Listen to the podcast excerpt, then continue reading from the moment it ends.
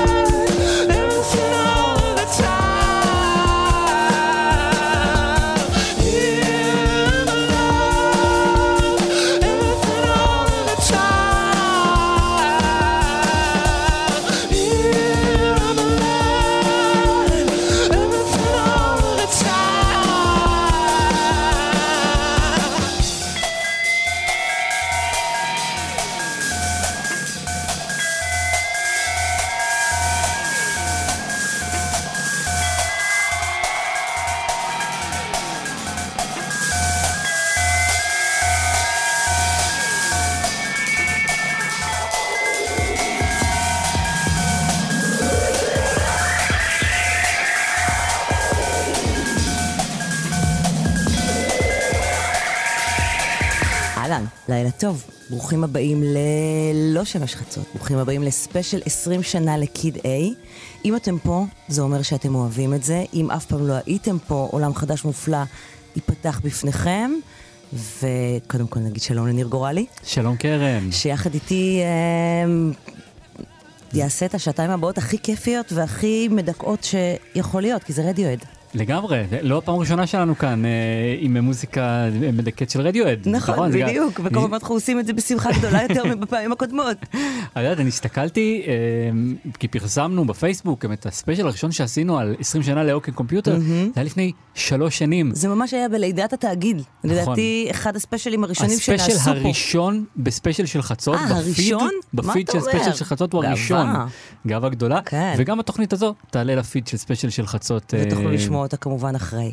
בדיוק. ועם מה פתחנו? פתחנו פתחנו עם אה, אידיוטק אחד הלהיטים במרכאות אה, כפולות מתוך האלבום הזה, אה, גרסה מהופעה חיה, אה, מהקידום שהם עשו לאלבום זה משנת 2001 מערוץ כנ"ל פלוס הצרפתי.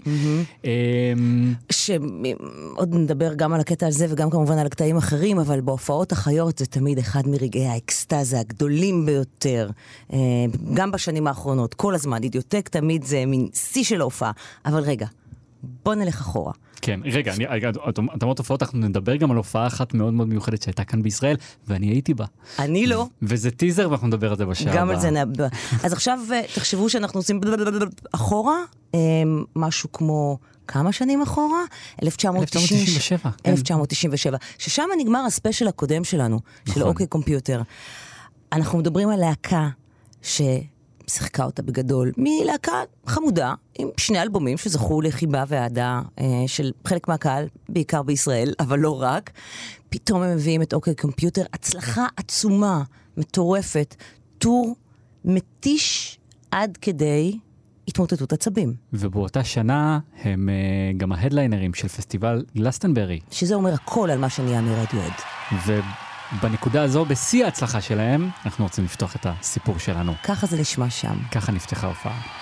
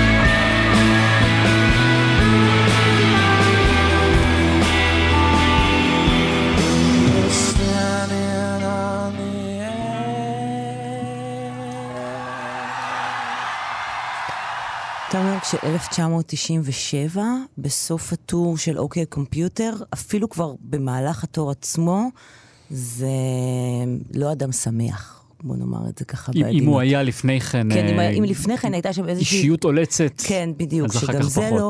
זה ריסק אותו לחלוטין, הוא הגדיר את עצמו complete fucking mess, זאת הייתה ההגדרה שלו לעצמו. כבר במהלך הטור הוא מתאר איך הוא פשוט לא מבין מה הוא עושה שם. והוא סיים את הטור כשהוא מרוקן לחלוטין. הוא פשוט לא יודע מה לעשות עם עצמו. יש ציטוט שלו, שכשאתה חושב על בן אדם שזאת העבודה שלו, לכתוב שירים, I'd completely had it with melody. I just wanted rhythm. All melodies to me were pure embarrassment. נשבר לי ממלודיות. כל מה שרציתי זה קצב. מלודיות היו בשבילי מבוכה אחת גדולה. אדם שלפני כן מה שהוא עשה זה לכתוב מלודיות. פתאום הכלי המרכזי שלו הולך לאיבוד. מה עושים? כן. אמ, ובאותם ימים אמ, הבלבול שלהם היה מאוד מאוד אה, גדול, והוא גם תועד בסרט. שזה אחד הדברים הנורא יפים, שהם צילמו סרט דוקומנטרי אה, של לכאורה להקה בשיא הצלחתה, וזה סרט נורא נורא מדכדך. כן, אני זוכר את זה. שוב, כשצפיתי, כשצפיתי בסרט הזה אנחנו כטינאייג'ר, מדברים כמובן על Meeting People Is Easy, איזה- שצולם במהלך הטור. איזה דיסוננס זה באותם ימים שאתה טינאייג'ר ואתה גומע סרטי רוק, ו... ואתה יודע מה לצפות מ... מסרט רוק שמתעד להקה, ופתאום אתה רואה את הדבר המדכא הזה. אה, הוא... זה לא סרט שמח, אה, אבל הוא מעניין כי הוא באמת נותן הצצה ל... הוא מתאר את אחד לעולם הזה. הדברים שהרבה מאוד אה, כוכבי מוזיקה אה, דיברו עליו גם בשירים וגם ביצירה שלהם. מה קורה שאתה מצליח בענק? כמה נורא זה יכול להיות להצליח בענק. כן. וזה בדיוק מה שקרה לתום יורק ולרדיואד אחרי אוקיי קומפיוטר. ובאותו סרט מתועד, אה, מתועדת הקלטה שלהם לשיר שהם היו אמורים להוציא. שיר שאמור היה להיות בפסקול הסרט אה, The Avengers, ולא נכלל כי הם פשוט לא הצליחו להשלים אותו. שיר שהושלם 20 שנה אחר כך, אה, ויצא בדלוקס של אה, OK Computer, ואנחנו נשמע אותו עכשיו, ואם אתם אוהבים את רדיוהד הרוקיסטים, אז זה השיר האחרון שאתם תאהבו כנראה ב- בתוכנית הזו. בספיישל הזה בספיישל הלילה. הזה, אבל הוא שיר מאוד יפה, והוא חלק מה... חלק מה... נקרא לזה ההידרדרות, הנפילה שהם היו צריכים לעבור בשביל העלייה שתבוא אחר כך. וזה השיר אה, Man of War.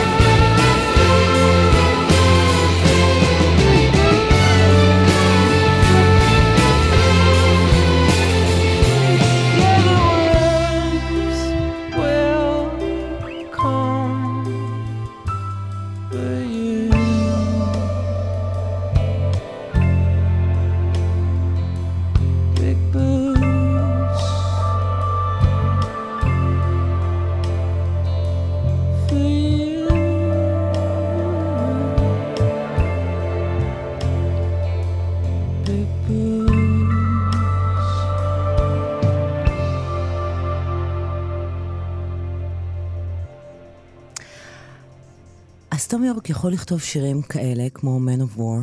יש לו, יש את המעבר הביט הזה. זה, זה, זה להיט בטוח השיר הזה, זה, זה להיט שכולם נופלים בפניו מיד, הוא ישר מגיע ל, אה, ל, לראש המצעדים. אם, אם, אם הם היו רוצים, הם היו מקליטים אוקיי קומפיוטר הם היו 2 יכולים לה- עם השיר הזה, והוא היה קלאסיקה כמו הם היו יכולים שקרמה להקליט פוליס. אוקיי קומפיוטר 2 בלי שום בעיה, אבל הם לא רצו. אני חושבת שיורק זה יותר מלא רצה, הוא לא היה מסוגל נפשית, הוא לא היה מסוגל לכתוב במשך חודשים, ואז מה שקורה, הוא מתחיל לשמוע מוזיקה אלקטרונית. אנחנו שומעים למטה, מתחתנו, בואו נגביר טיפה, קטע של אפקס טווין, אה, מהאלבום הראשון שלו. אה, מאוד ידוע אצל חובבי המוזיקה האלקטרונית אה, של הלייבל ראפ, אה, ויורק מתחיל לצלול לתוך זה. התחיל אה, קצת אה, להיות די-ג'יי בסופי שבוע וכל מיני מועדונים קצת, לקנות לעצמו בית בקורנוול, כי הוא גם כוכב רוק ויש לו מלא כסף, לטייל בין הצוקים, לצייר, כי הוא גם סטודנט לאומנות, לקנות פסנתר. הייתי, הוא אמר על עצמו שהוא ממש היה קראפי על הפסנתר. אבל על הפס- גיטרות הוא כבר לא היה מסוגל לכתוב. לגעת, בדיוק. כן. לא מסוגל לכתוב יותר לחנים על הגיטרות. ועל הפסנתר הזה, שם בבית בקורנוול, הוא מתחיל לכתוב את הלחנים הראשונים שהרכיבו את קיד A, שזה האלבום שאנחנו מציינים הלילה 20 שנה להולדתו, אם פספסתם. לפני שנשמע את השיר הראשון שהוא כתב, אמ, אנחנו שומעים את האפקס טווין הזה ברקע, ובאמת אני חושב שחשוב לומר שהסאונד הזה היה סאונד בשוליים בשנות התשעים. תלוי אצל מי. לא, בשוליים יש- של המוזיקה, ב- בעיניי יש בזה- בכללי, זה יש זה בזה משהו- בספקטרום. נכ- משהו מאוד מעניין שזמר בריטי, כן. ובריטניה הייתה לב מהפכת המוזיקה האלקטרונית מ-88 והלאה, לקח לו משהו כמעט עשר שנים, כן? לצלול לתוך המוזיקה הזאת שהייתה לידו כל הזמן. מאותו שלב בערך, רדיואד אה, ויורק בעיקר הפכו להיות סוג של אה, מאתרי כישרונות. בדיוק. אה, ב- בתחום הזה של המוזיקה הם האלקטרונית. הצליחו להביא את המוזיקה הזו לקהל חדש לגמרי. זה שהיום קידיי נחשב לכל כך אה, חשוב ומהפכני, זה לא כי הוא המציא דברים חדשים. לא המציא שום זה דבר. כי הוא הביא דברים שעד אז היו בשוליים, ושמו אותם במיינסטרים, במיינסטרים של התקשורת, מול קהל של חובבי רוק. הרבה אנשים היה קשה מאוד לעכל את האלבום הזה והשילוב בהתחלה. גם, ההלחמה הזאת של מוזיקה אלקטרונית עם לפעמים גם גיטרות, עם הקול של תום יורק, עם המון המון השפעות של ג'אז וקראוט-רוק ופוסט-רוק, הכל ביחד, איזשהו משהו שהוא שלהם.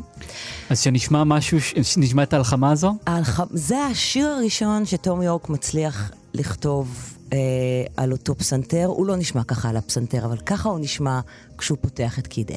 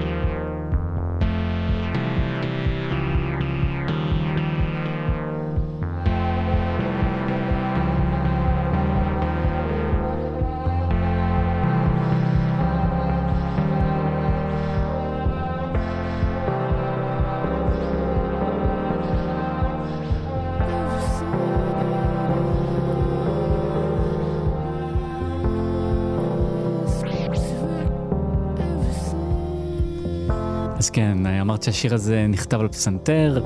נייג'ל גודריץ', שעבד איתם גם על OK Computer ובא לעבוד איתם אה, גם על האלבום החדש, אה, לא כל כך אהב את הגרסת הפסנתר, שאגב עדיין גנוזה, הם לא, לא, לא. לא שחררו את הדמו אפילו.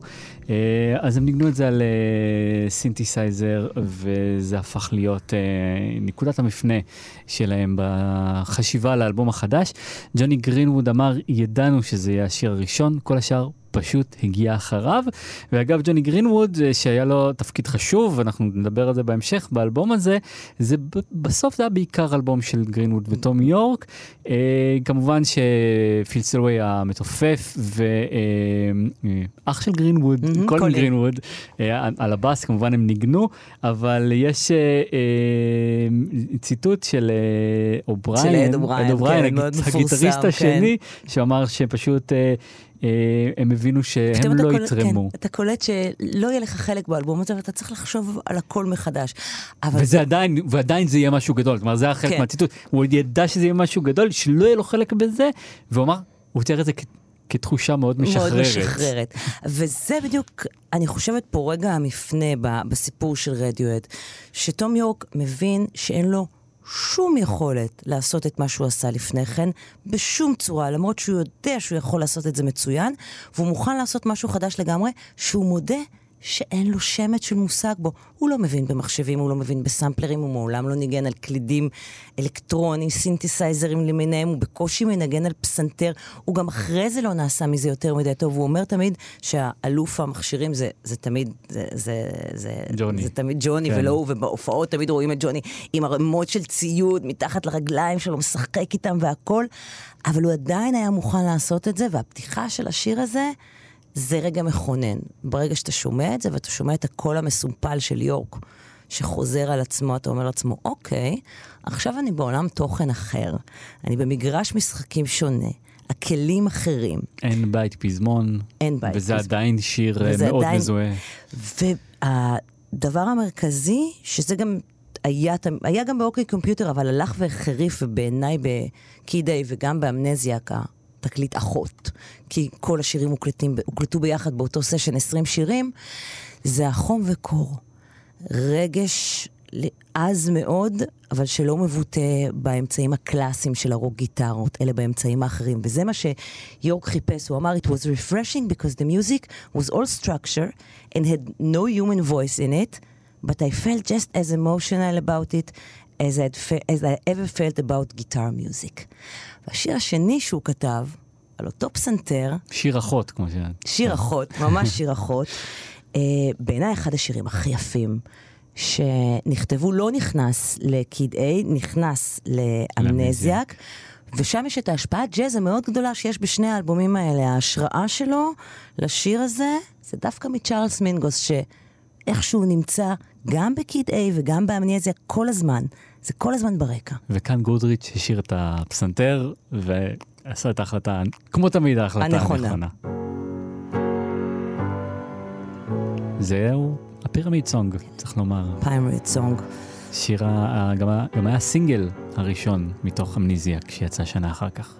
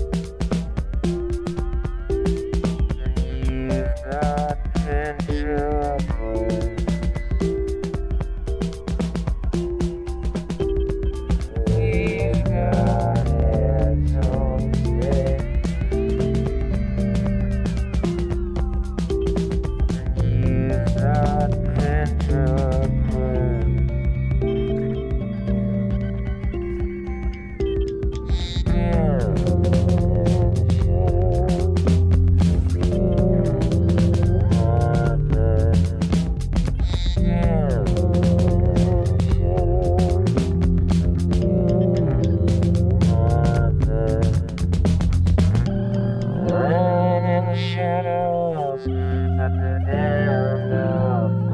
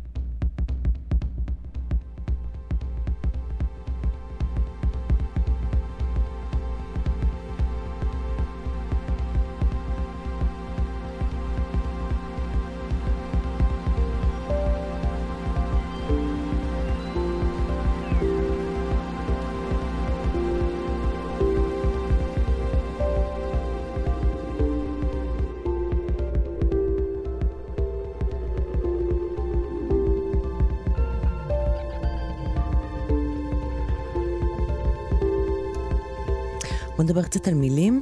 הרי ל Kid A לא צורף, אה, לא צורפה מחברת מילים. אה, ו... מחברת מילים, מה זה? מחברת מילים, כן. לדור ש... כן, לדור, כן. החדש, הצעיר, החדש. זה לא אומר שום דברים ככה. שהיו אלבומים ושהיו אה, גם דיסקים, אז בתוך הדיסק הייתה כזאת חוברת קטנה שהיית מוציא החוצה וקורא מתוכה את וזה היה המילים. big deal אם לא היו מילים. בדיוק. עכשיו, ויש את הדבר הזה של כל אה, מעריצי רדיוהד, שמה לכל הרוחות הוא אומר שם.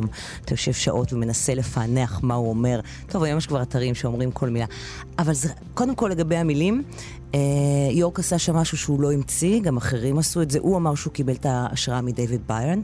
אה, שסיפר שהוא עשה את זה באלבום, האלבום Remain in Light, שיש בו השפעות רבות בקיד איי משם, שהוא פשוט אה, לקח שורות של אה, כל מיני פרזות, חלקם קלישאות מוחלטות, חלקם מילים נורא גדולות ופומפוזיות, חתך אותם, הכניס אותם לתוך שקית, ואז מוציא את החתיכות ומחבר מזה. אני חושבת שגם דיוויד באוי סיפר פעם שהוא אה, עושה את זה. ואז אה, לכאורה אתה אומר, מה זה השטויות האלה? ומצד שני אתה אומר, וואו, בול. לא יודעת. וואו, בול. והקול, הקול שלו פה זה בכלל לא הקול שלו הרי ב Kid A. ומה זה Kid A בכלל? בריאיון לרולינג סטון, הוא, אה, אחרי שהכתב חופר לו במוח מה משמעות Kid A, ואם זה אה, שיבוטים של אה, בני אדם וזה, הוא אומר לו, זה שם שנתנו לאחד הסיקוונסרים באולפן שלנו.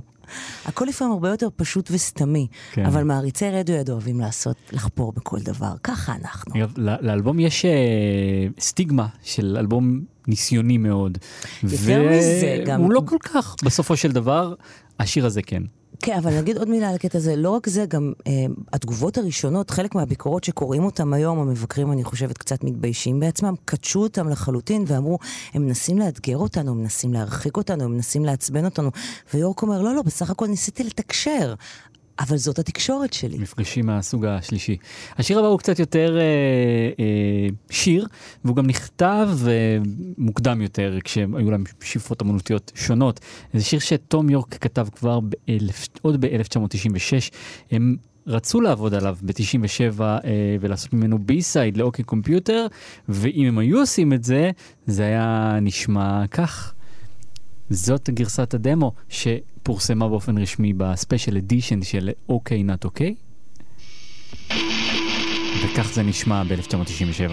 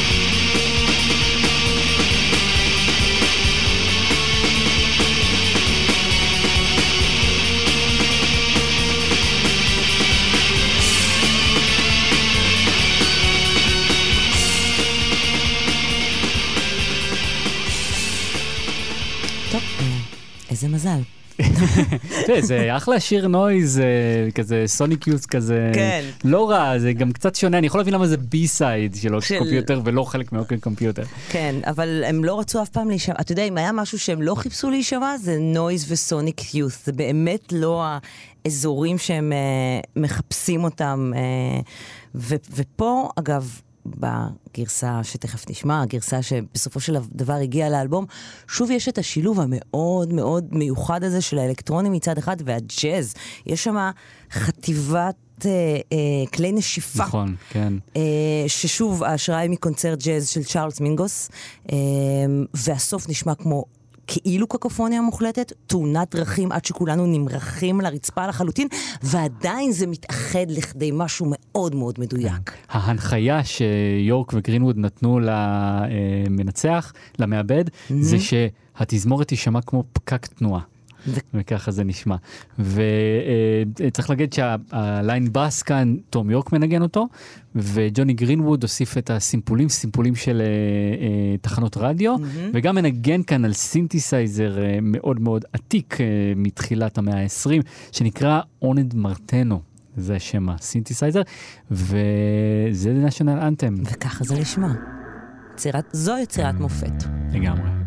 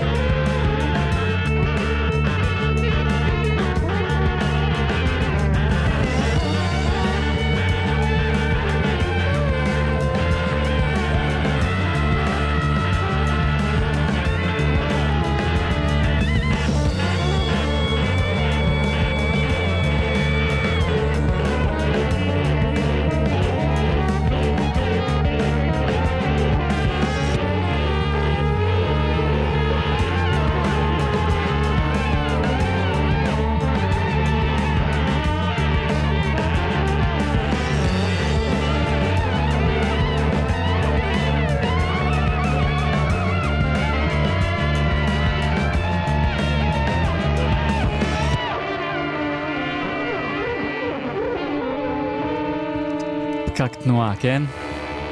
תאונת דרכים, כן. כולם רווחים. The כן. National The Anthem. National Anthem. גם בהופעות החיות זה היה ונשאר אחד מרגעי האקסטזה הגדולים. אני שמעתי את הקטע הזה סוגר סט אלקטרוני מטורף, בלי בכלל שיעשו לזה רמיקס לטכנו. פשוט את השיר. כמו שזה, כן. זה גרוב מדהים. הגרוב בס. בדיוק, זה התאים בול. איזה כיף. הקטע הבא, אני, יש לי הגדרה אליו uh, משנים, כבר קלישאתית על עצמי, אבל אני קוראת לזה סכינים משוננות על ענני נוצה, כי ככה אני מרגישה בכל פעם שאני שומעת אותו, זו מין תחושה כמעט פיזית. העיבוד מיתרים של, אנחנו מדברים על How to Disappear Completely, זה ג'וני גרינווד, הוא עשה פה מלאכת מחשבת. הקטע הזה מבוצע על ידי התזמורת של סנט ג'ון, מוקלט בדורצ'סטר אבי, שזה כנסייה מהמאה ה-12, שהייתה לא רחוק מאולפן הקלטות שלהם באוקספורד. וכשג'וני בא אה, לתזמורת ונתן להם את הקטע, הם הסתכלו ואמרו, מה זה הדבר הזה?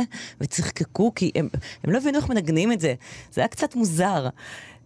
ובסופו של דבר ג'וני הרי היחיד מבין כל החבר'ה שם שלמד תיאוריה מוזיקלית, הוא הסביר לחברי התזמורת, ובסופו של דבר זה עבד. זה קרה, והעיבוד הזה של המיתרים, יש פה מלודיה, אי אפשר להגיד שיורק זנח את המלודיות, הרי יש כאן מלודיה. כן. אבל ה-arrangement, כמו שאומרים, העיבוד של השיר, זה מה שהופך אותו למה שהוא. המילים של השיר, הן... אה, השיר כמובן, בוא נגיד, How to Disappear Completely, אחד השירים הכי יפים באלבום הזה. אה, זו השראה שתום יורק קיבל ממייקל סטייפ, סולן R.E.M.. אגב, הם חיממו אותם בהופעה בישראל ב-95 נדמה לי. ו- וגם בכמה הופעות נוספות, היה שלב סביב הטור של OK Computer, שסטייפ נהיה מין סוג של מנטור של כן. יורק, שבאמת היה על סף התמוטטות עצבים, ו- וסטייפ עזר לו להתמודד. נכון, אז, אז הוא אמר שיורק סיפר שהוא התקשר לסטייפ ואמר לו, I, I, לא, I can't cope with this, אני לא יכול להתמודד עם זה. וסטייפ אמר לו, pull the shutters down and keep saying, I'm not here, this is not happening. בדיוק. ואת פתחת עם אה, מטאפורה קודם, אז גם לי יש אחת. מבחינתי זה כמו להיות בבית רדוף רוחות שנמצא בראש שלך.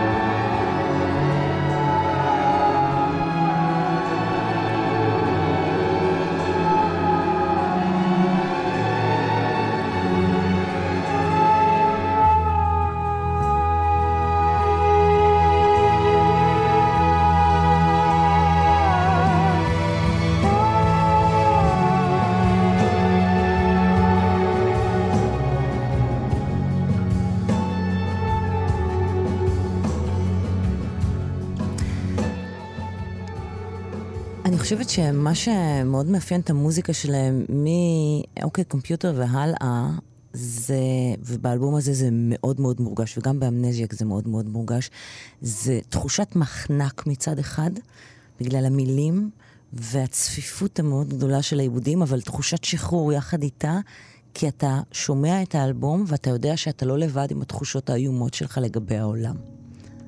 זה מה שהם מאפשרים לנו להרגיש כל פעם מחדש. כן. הלחץ הכבד הזה בלב, אבל אני לא לבד עם הלחץ הכבד הזה.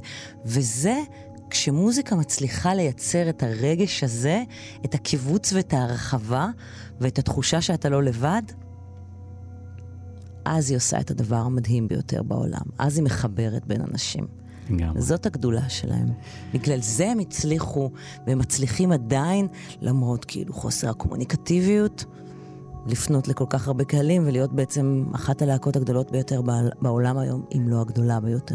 אני חושב שמה שהם עשו מאוד יפה עם האלבום הזה, זה שהם אה, קצת שינו את מה שאנחנו מגדירים כקומוניקטיבי. אה, יכול להיות שב-2001 זה באמת נשמע היה לא קומוניקטיבי, אבל באוזניים של היום, גם לנו עם 20 שנה של ותק, ואני בטוח שלמאזינים צעירים שגדלו עם זה, כמו שאנחנו גדלנו עם Abbey Road, בתור איזושהי מיתולוגיה שיצאה פעם, וזה פשוט לא נשמע, זה לא נשמע מפחיד, זה נשמע רגיל. ואני חושב שזו הגדולה שלהם, הם הביאו את הניסיוניות הזאת, ובמקום שהאלבום הזה יישאר בצד, הם הביאו את, ה, את הצד למרכז. את הצד למרכז, כן. אנחנו, כן, אנחנו סוגרים פה שעה ראשונה מתוך שתיים של special Kid A, רדיוהד, 20 שנה, קרן נויבך, אני ניר גורלי, ואנחנו סוגרים את השעה הזו עם, עם קטע אמביאנטי, אה, אני חושב יחיד כן, קטע באלבום הזה. ה ambient היחיד באלבום הזה. בסופו של דבר, זה כן. הקטע ambient היחיד באלבום. נכון, לגמרי. אם מפרקים את הכל. והאינסטרומנטלי היחיד, ללא כן. מילים היחיד. כן.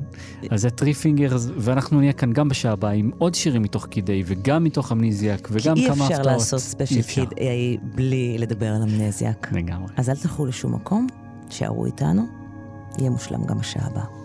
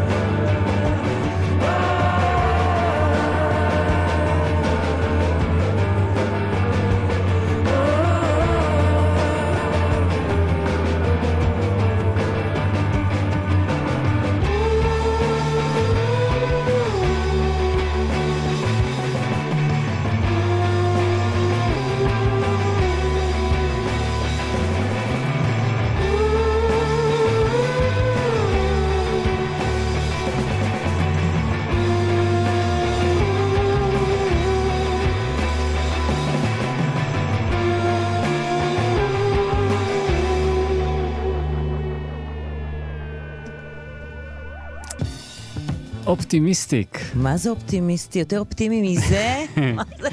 זה הכי אופטימי שהם הצליחו איך לה- אופטימי שהם להביא. הצליחו להביא. עם המשפט האולטימטיבי, You can try the best you can, the best you can is good enough. זה משפט שאת ההשראה לו יור קיבל uh, ממי שהייתה בת הזוג שלו, ובשלב מסוים גם התחתנו בחתונה סודית, רייצ'ל אוהן, שהם נפרדו. זמן קצר אחרי שהם נפרדו, אה, ב-2016, אם אני לא טועה, היא חלתה בסרטן ונפטרה, וחלק גדול מהשירים שבאלבום האחרון שלהם, Pool Shaped Moon, זה בהש... לא אגיד בהשראת מותה, אבל מהכאב כן. של, אה, של מותה. הייתה שותפה מאוד משמעותית לדרך, וגם הם הקדישו לה, אני חושבת, את ה compilation, את, את, את אחת ה- ההוצאות האחרונות של אה, אוספים, או משהו כזה, אחד האלבומים שלהם, הם הקדישו לה אחרי המוות שלה. כן, אז אנחנו שמענו את אה, Optimistic. מהאלבום הזה, מ Kid A, לא יצאו סינגלים רשמיים. נכון, כהגד... כחלק מזה כן. שלא עושים promotion, כי לא רוצים לשתף פעולה עם התעשייה, כי יורק היה בשלב שהוא מתעב את התעשייה וחושב שהתעשייה דורסת אנשים אז, אז מוכשרים. כן, אז הוא ניסה ל- לטייב את התעשייה והמציא תעשייה חדשה תוך כדי, כאילו זה, זה מה שקרה לו. נכון. למעשה כי האלבום הצליח, אפילו שהוא לא אה, קידם אותו. אבל כן, לא היו סינגלים ובכל זאת אה, תחנות הרדיו חיפשו אה, מה להשמיע, בכל זאת רדיוהד הוציאו אלבום חדש, וזה השיר הכי קומוניקטיבי שהם מצאו, Optimistic. עכשיו את אמרת לי עכשיו, ככה, ב- כששמענו את השיר, שזה נשמע מאוד אה, OK Computer. זה שיר רוק. וזה נכון, אני, אני חושב עליו, אני חושב שאם הוא היה ב OK Computer, אז הוא היה שיר שולי ב OK Computer. Mm-hmm. נגיד כזה climbing up the walls כזה.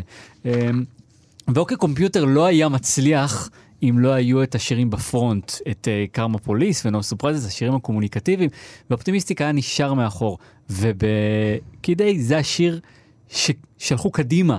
זאת אומרת, זה השיר הכי קומוניקטיבי מכל מה שהם כן, הצליחו אבל- להביא בקיד איי. ה- ה- אבל אמרת בעצמך, תחנות הרדיו בחרו את זה. בסופו נכון. של דבר, בדיעבד, הבחירה של המעריצים, של המאזינים, של האנשים שצורכים את המוזיקה, היו בחירות אחרות. נכון. השירים שהפכו להיות האהובים ביותר זה How to Disappear Completely, זה Everything. Everything in Its Right Place, The National Anthem, שירים ש, שצברו, אני חושב, מוניטין בהופעות בעיקר. והשיר שאנחנו עומדים לשמוע תכף, כן. שהפך להיות אה, אחד הרגעים באמת ה, אה, הכי אקסטטיים של כל הופעה, בעיניי השיר הכי פוליטי באלבום הזה. הוא שיר שמדבר על אה, קצת סוף העולם, לא? סוף העולם, הוא מרפרר לתופת של דנטה, הוא מדבר על הלימבו, על המקום הזה שנמצאים בו אה, לפני שמגיעים לגיהנום. אה, וככה השיר הזה נשמע. הם הצליחו לתפוס את זה בסאונד. אין לימבו. I'm on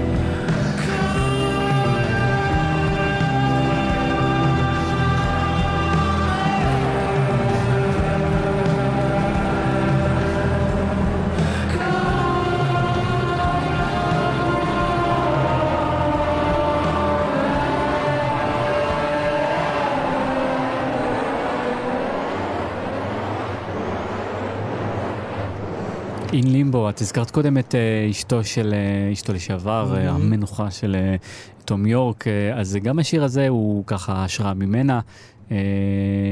כמו שאמרתי קודם, זה מושפע מדנטה, כן, אז היא- היא, היא, היא, היא הכירה לימדה לו. איטלקית, היא כן. למדה ימי ביניים, הרצתה איטלקית, הם הכירו באוניברסיטה, שניהם.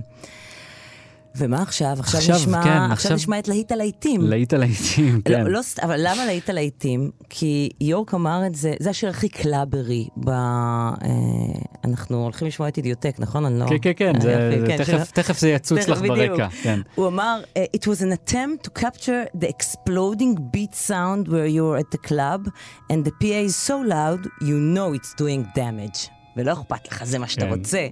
אתה רוצה שזה יתפוצץ לך באוזן. בשיר הזה ג'וני גרינווד אה, השתמש ב, אה, בסימפול מתוך קטע שכתב המלחין פול לנסקי, זה מהמם. הסימפול הזה.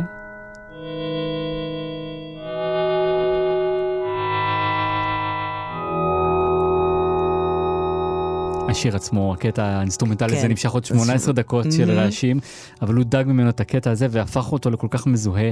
אה, פול לנסקי אגב אמר, אני מאוד אהבתי את מה שהם עשו עם הסימפול.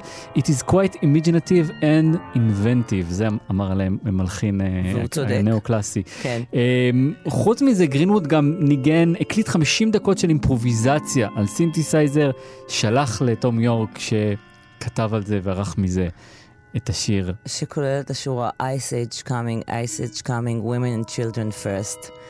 אה, הוא הוא- הוא מחכה לאסון, לאסון שיקרה, וזה קורה בתוך המועדון שכולם רוקדים כמו משוגעים. זה מה שיש שם.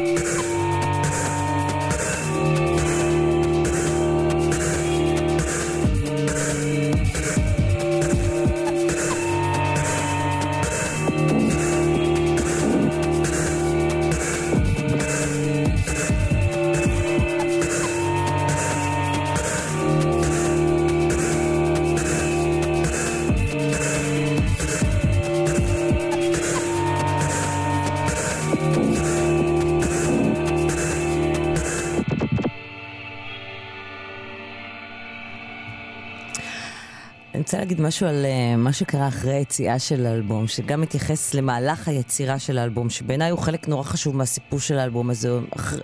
הם עשו מעט מאוד פרומושן כאמור, אה, בארצות הברית היו להם רק שלוש הופעות, הם הופיעו בסאטרדר נייט לייב, שזה מבחינת תום יורק היה משהו מאוד מרגש. לא, הוא אמר בעצמו שהוא מאוד התרגש מזה, והוא דפק שם את אחד הריקודים הביזאריים שלו, ואנשים לא כל כך הבינו במה מדובר, לפחות לחלקם. אה, את זוכרת איזה שיר הוא ביצע שם? נו, תזכיר. לא, אני לא לא זוכר, סתם, סליחה, אוקיי. לא, לא, לא, הוא ביצע שני שירים, כן. ואני לא רוצה להטעות, אבל לדעתי זה היה The National Anthem ו-How to Disappear Completely, אבל אני לא חותמת על זה. ובריאיון לרולינג סטון, אחרי שהאלבום מגיע באמת לבילבורד, בלי סינגלים ובלי פרומושן, קראתי את הריאיון עכשיו, לפני הספיישל, זה ריאיון נורא מעצבן, כי הכתב שואל אותו כל מיני שאלות שאתה אומר לעצמו, אתה אומר לעצמך, מה הוא רוצה? השאלה הפותחת זה, איך זה מרגיש שיש לך את האלבום מספר אחת הכי מוזר של השנה? והכותרת של הכתבה היא זה, The weirdest album of the year. כן. כאילו, מה? ואז יורק אומר לו, שסיימנו את הטור של אוקיי קומפיוטר, נהייתי אובססיבי מסיפורים של אנשים מוכשרים להפליא שנהרסו על ידי התעשייה הזאת. ורולינג סטון זה חלק בלתי נפרד מהתעשייה הזאת. כן. והתחלתי לשאול את עצמי אם אני בכלל רוצה להישאר בתוך העניין הזה. האם זה יעשה לי את אותו דבר, זה יהרוס אותי. התעשייה הזאת הורסת יצירתיות. אני מקווה שהאלבום הזה יגרום לאנשים אחרים לעשות דברים בדרך שלהם. עכשיו, איכשהו הם הצליחו, שהם חלק מהתעשייה, הם התעשייה באיזשהו כן. מקום, אבל אחרת. כן. הם המשיכו במשך כל השנים להצליח לעשות את זה אחרת, ולא להיכנע לדבר הזה. שהם קיבלו את הגרמי על האלבום הזה, שוב, ב-Best Alternative, אה, יורק וגרינווד אה, לא הגיעו לטקס, הם שלחו את השלישייה. כן? זה קצת מתנשא בעיניי. כן, בדיוק, כן. ושלושתם עמדו שם על הבמה, ואד אובריין סיפר באחד הראיונות שהוא פשוט לקח כמות של פטריות כדי לעבור את. הערב הזה, כמו שצריך. הם עמדו שם על הבמה מובכים לחלוטין ונמלטו משם אחרי שהם קיבלו את הפסלון. מעניין. טוב, השיר הבא זה שיר שזכה לשתי גרסאות, אה, הם לא לא הצליחו לוותר. אה, אנחנו תכף נדבר על החלוקה הזאת. כן, גם, את הגרסה של אה, קיד איי וגם את הגרסה של אמנזיאק. כן, אז נשמע את הגרסה של קיד איי כמובן, כי אנחנו חוגגים את חגיגתו עכשיו, וזה כמובן Morning Bell.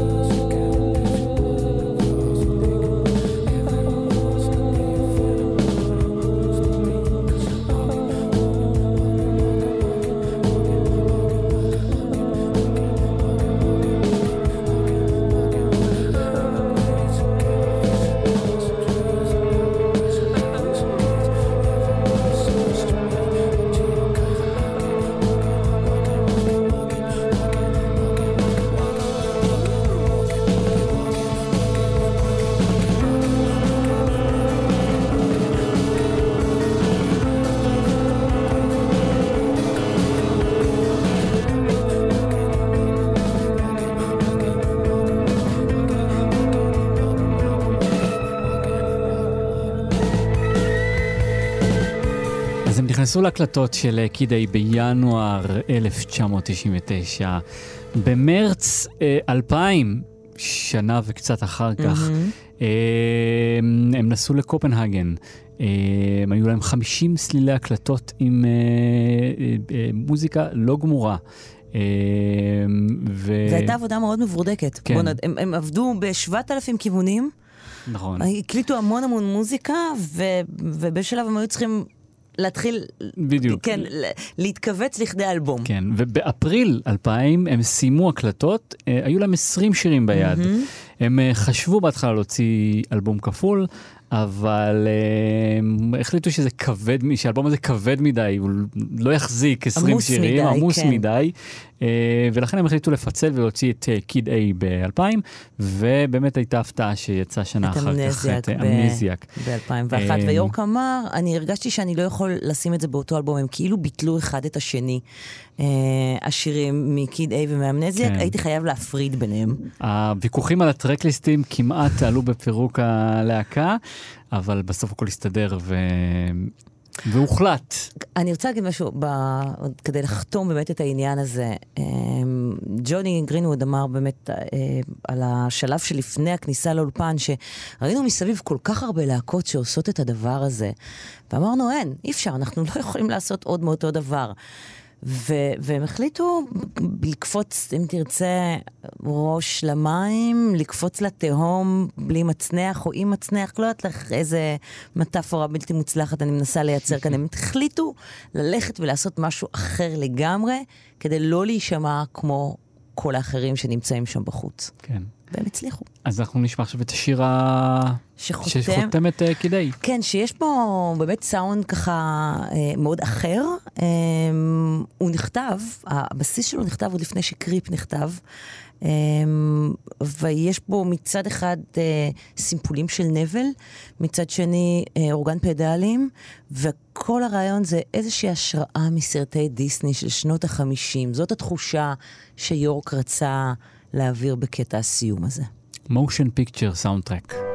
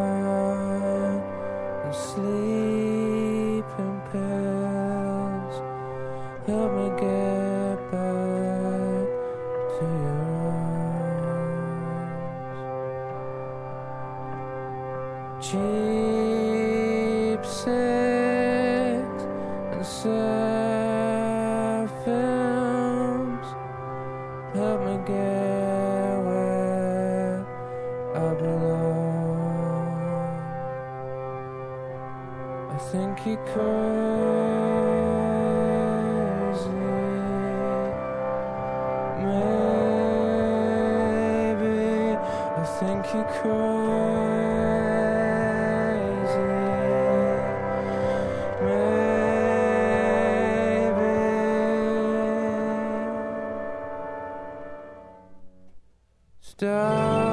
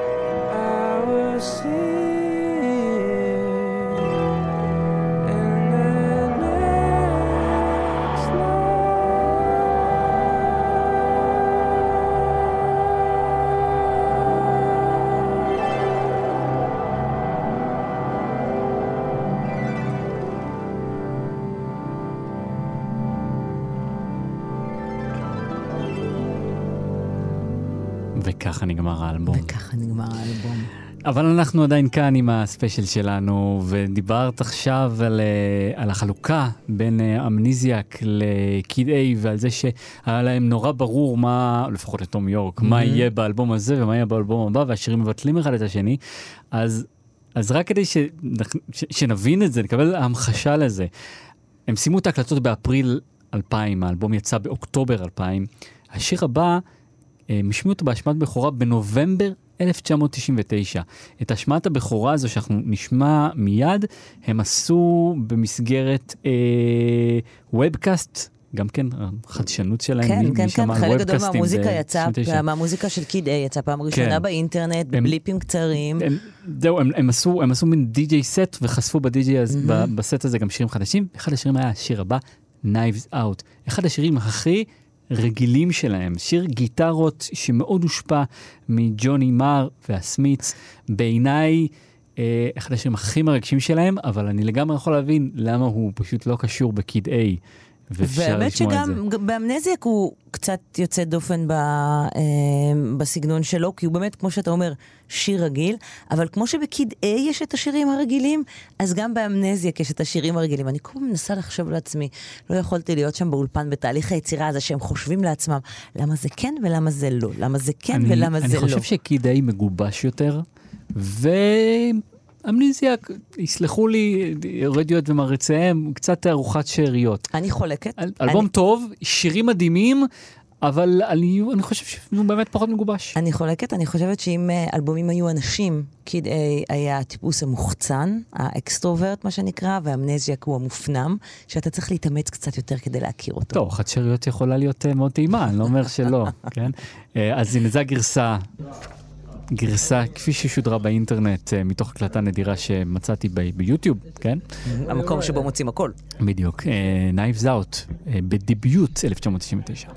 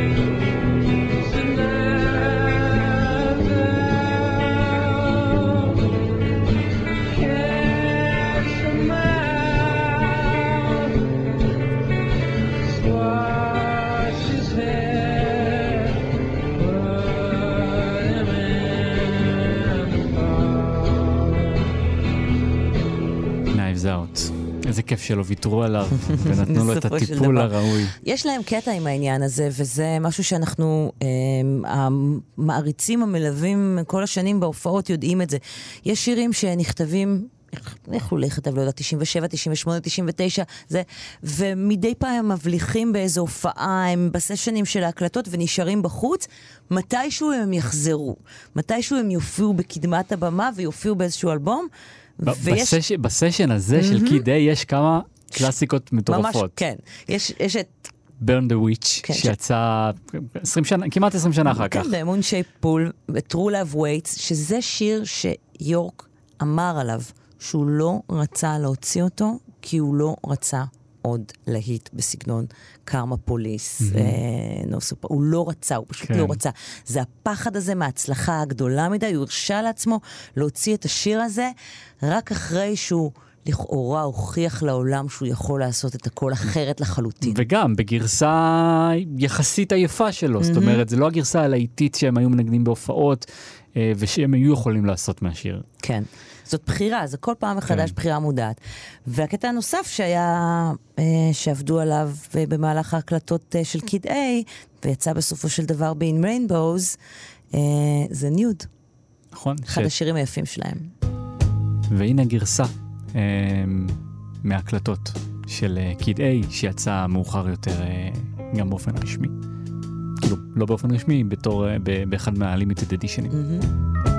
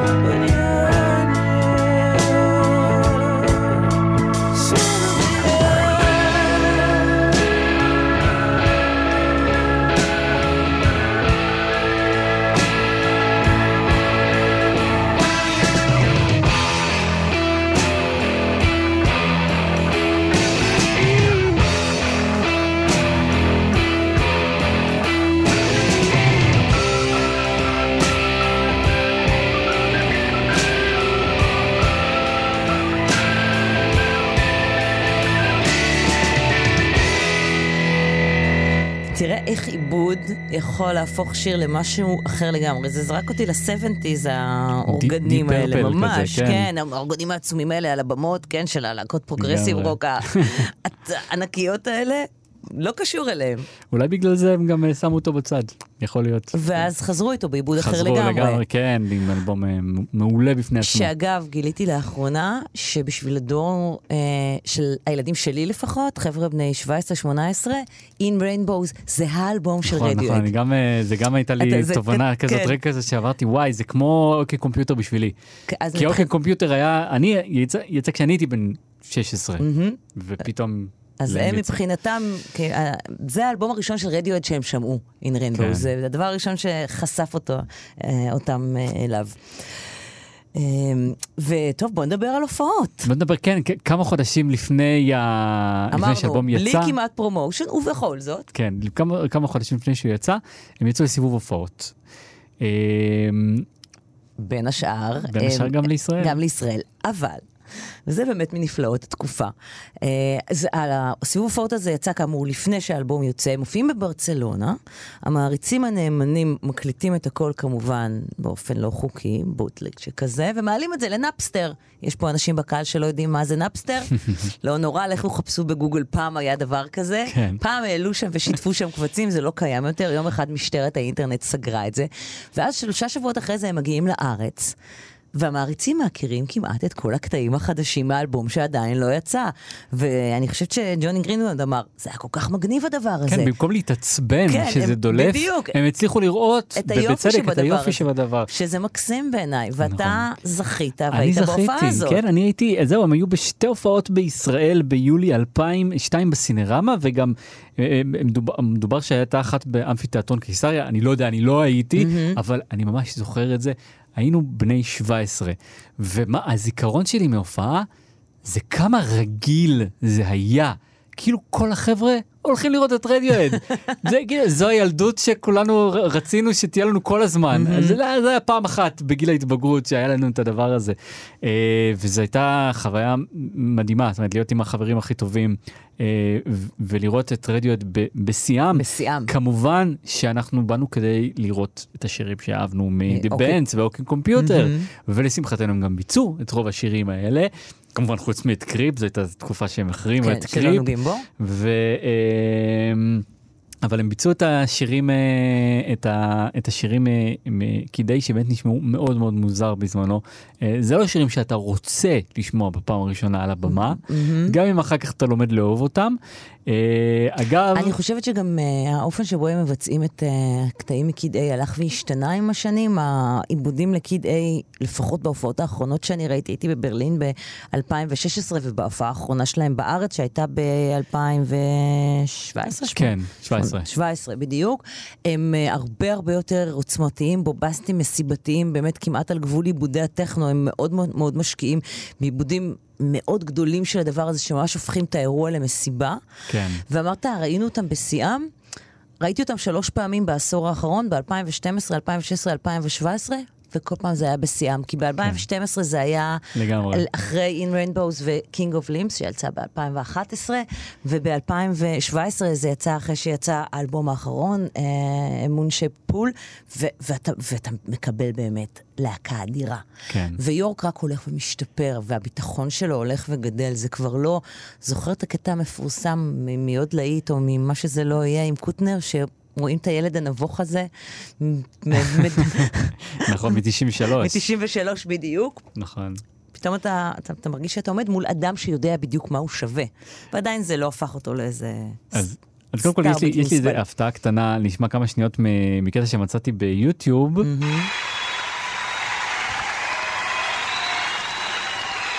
ככה נפתחה אחת ההופעות. בארץ? לא, אולי לא נפתחה, אבל זה מתוך אחת ההופעות.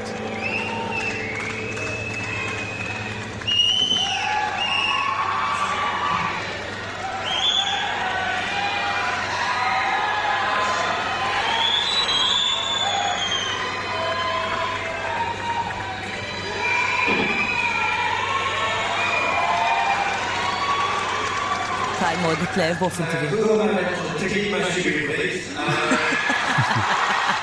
אמרו לי להגיד משהו בעברית.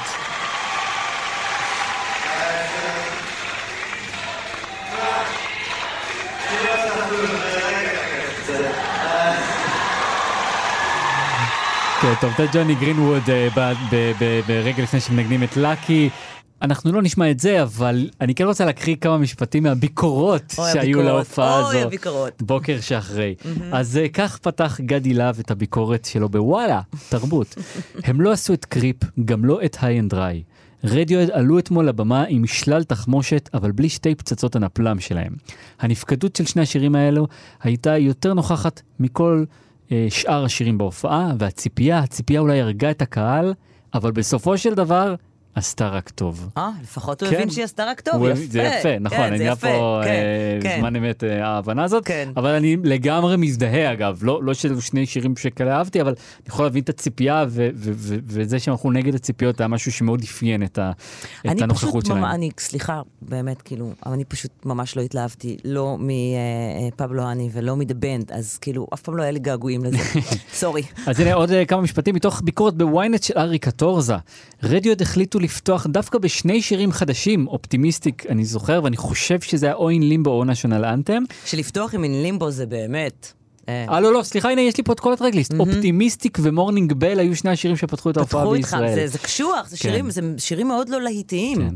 אז בשני האלבומים האחרונים הם שמרו על איזון בריא בין הרפתקנות מוזיקלית לבין הבסיס הפרימיטיבי של מוזיקת רוקנרול, אבל השירים החדשים מבשרים שבאלבום הבא נשמע שירי פופ נוגים המתובלים במקצבי breakbeat, עטופים בצלילים דיסהרמוניים ורעשי פידבק, וזו עלולה להיות יצירת אוונגרד בלי, מה זה?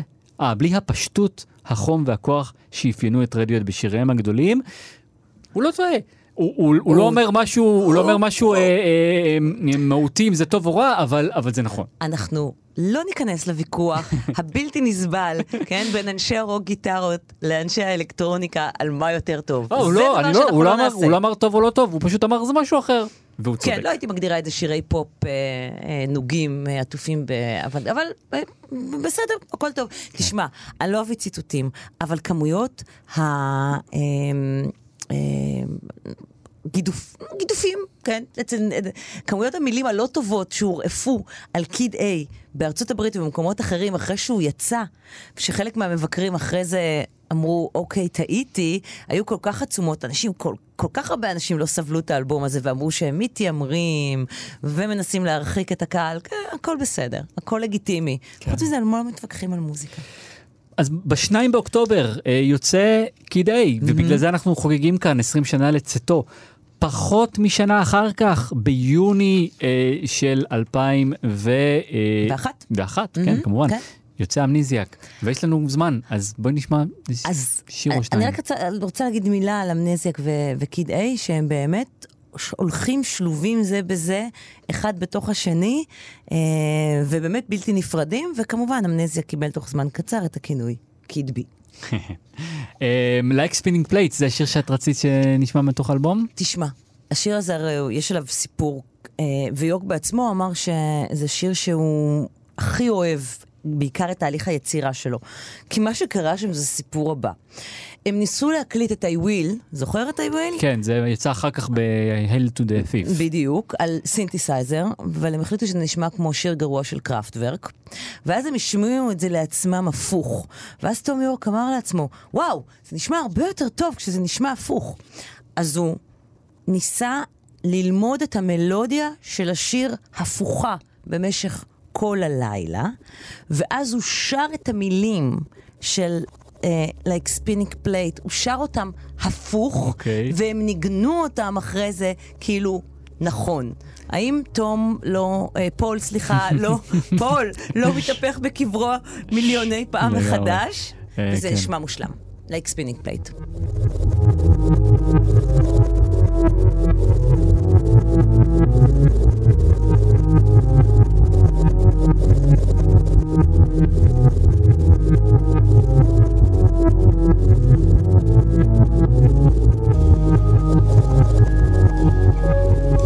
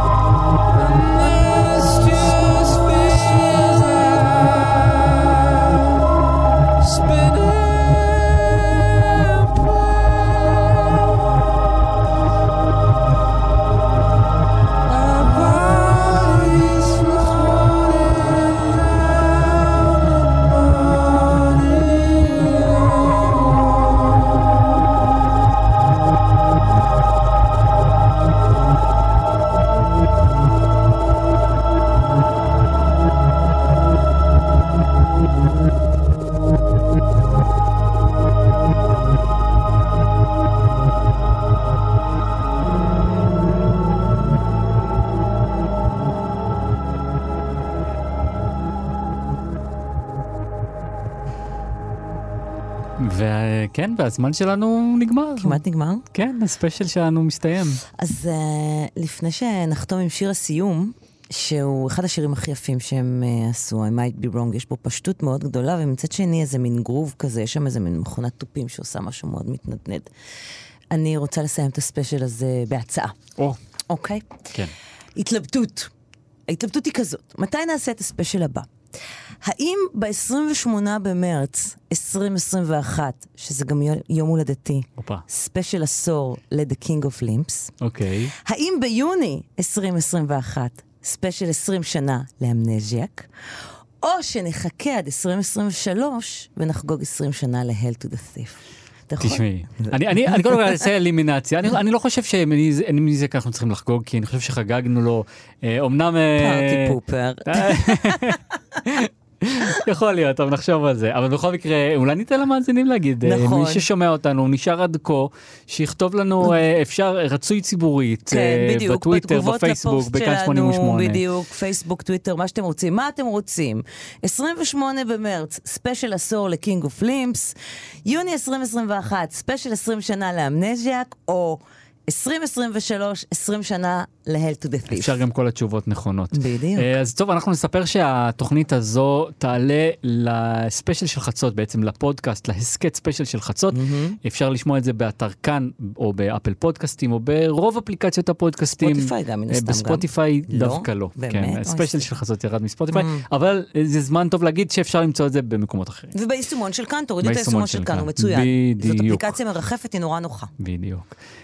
אה, וזהו, אז אנחנו קידי 20 שנה. קרן נויבך היה נהדר, היה לי נורא כיף נורא גדול, כיף. גם לי, כתמיד. אה, תשמעו מלא מוזיקה טובה. כן, אז אנחנו... אה, ו-I might be wrong, אבל לא בעניין של השיר הזה. לילה טוב. לילה טוב.